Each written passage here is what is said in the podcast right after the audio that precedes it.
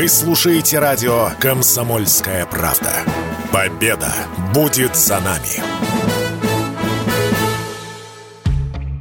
Праздничные и послепраздничные дни, горячая пора для врачей и полицейских. Для первых – из-за роста числа отравлений, для вторых – из-за всплеска бытового насилия и хулиганства. И тому и другому причина, как правило, одна – алкоголь. Прием спиртного в праздничные дни – вековая традиция, и нарушить ее готовы не все. Однако есть возможность подобрать напитки, несущие здоровью минимальный урон, сказала радио «Комсомольская правда» гастроэнтеролог, диетолог, кандидат медицинских наук Ирина Бережная что касается алкоголя, легкого алкоголя не бывает. Единственное, что может немножечко скрасить эту ситуацию, это натуральные вина. Сухие, абсолютно сухие, без добавок сахара.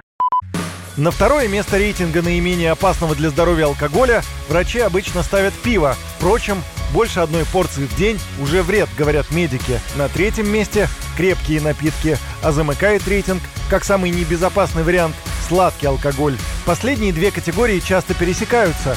О наиболее рискованных для здоровья позициях рассказывает автор YouTube-канала «Раскупорка».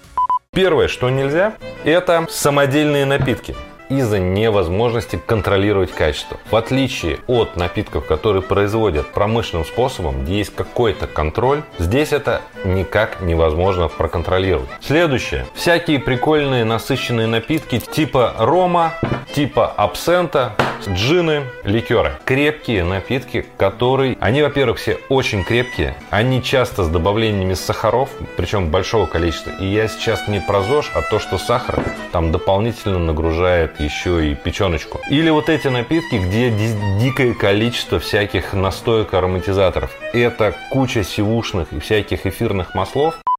Добавим, что опасность того или иного вида спиртного для здоровья – дело во многом индивидуальное – если у вас есть, скажем, воспаление слизистых желудка, обострение, если лечитесь от гастрита и подобных болезней или недавно закончили лечение, то от алкоголя в любом виде и количестве придется отказаться. Юрий Кораблев, Радио «Комсомольская правда».